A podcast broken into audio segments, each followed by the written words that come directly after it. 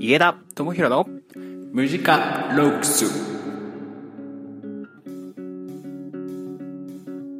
はい、始まりました。この番組はベーシストの家田が音楽を紹介したり、料理作ったり、筋トレしたり、今週はですね、音楽紹介するんですけど、今週はジャミロクワイっていう人たちにね、ちょっとスポットライトを当てて紹介していきたいなと思っております。はい、ということでね、なんかこう声もイケメンになりたい最近はなんかこう自分をイケメンになりたいってすごいそう思って生活してるんですけど、なかなかねイケメンって難しいですねっていうことで、じゃあ次はフリートークになりますはい、ということでフリートークなんですけども、昨日ね、その全然言ってないけど山口道夫さんというこうピアニストの先輩がいるんですけど、その人のライブを見に行ってですね、すごいんですよ。もうすげえかっこよくて、ピアノトリオですね、いわゆるちょっとジャジーな感じの、うん、でね、高円寺のジロ吉っていうすごい有名なお店でやってたんですけど、雰囲気からも良くてですね、もうおしゃれもうあれはワインガブガブ飲みたかったんですけど、ちょっとやっぱね経済的に無理なんで行かなかったんですけど、そう、なんかこう一つ一つの曲にちゃんとイメージがあって、それがこう曲説明も踏まえてたんですけど、ちゃんとなんかこう分かりやすいというか、パッと出てくるというか、なるほどねみたいな、なんか納得するような曲だったんで、これ言われて嬉しいかどうかちょっと分からないですけどね、納得しちゃったって言われて、まあ、そんな感じでね、結構なんか昨日からインスピレーションが湧きまくりで、昨日なんかもベース深夜まで弾いちゃいましたもんねなんかマイケル・ジャクソンばっか言ってましたけど、ね、最近そろそろ路上とかも活動していきたいんですけどね、なかなか機会がなくて、どうしようかな、木曜日とかねできたらいいんですけど、今週のすげえタイムリーな話ですけどそう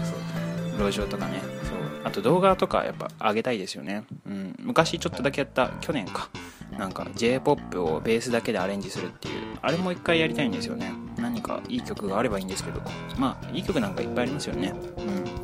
例えばこの間ライブでやった曲とかでもね、全然 J-POP で泣かせるようなやつで、アコースティックみたいな感じでできますもんね、そういうのもやっていきつつ、そのもう一つのなんかこういつも路上でやってるビキビキなやつを上げつつみたいな、なんかこう2つの僕を見せられたらいいなと思って、そういうなんか発想も出てきて、昨日のライブ行った価値があったなと、でね、友達のギタリストと行ってそいつとバンドやろうって話なんですけど、やってるんですけど、それについてもこういろいろね深い話ができてよかったんじゃないかなと、だから今後そういうバンド活動もちょっと増えていくかもしれないんで、結構皆さん期待してもいいんじゃないですか、家田ファンいるかどうか分かんないけど家田ファンいたら嬉しいな、っていうことでフリートークでした。 DJ 家田のキラーチュー。はい、ということでね、今週はジャミロクワイっていうバンドにスポットライトを当ててね、ちょっと紹介していきたいなと思うんですけど、ジャミロクワイの説明なんですけど、ジャミロクワイはイギリスのバンドで、アシッドジャズの世界では最も成功したグループの一つ。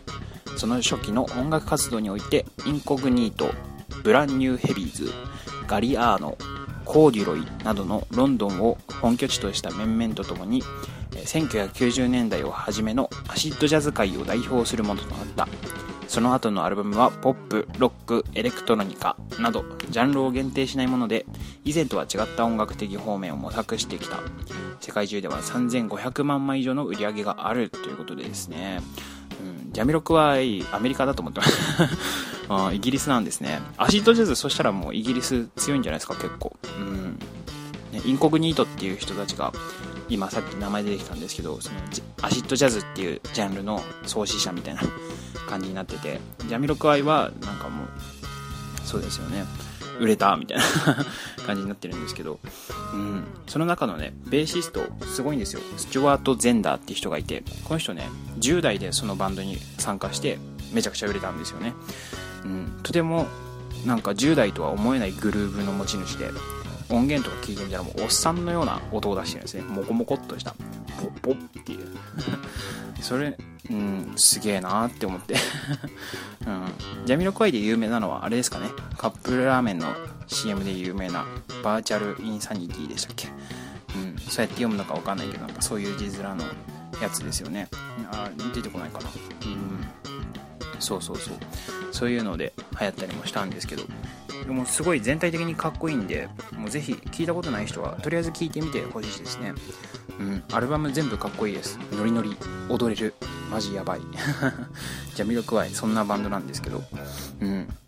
本当におすすめなんで、ちょっと皆さん聞いてみてもらえれば幸いだなと思います。バーチャルインサニティ、カップラーメンの CM 覚えて帰ってくださいじゃあ次はエンディングですね。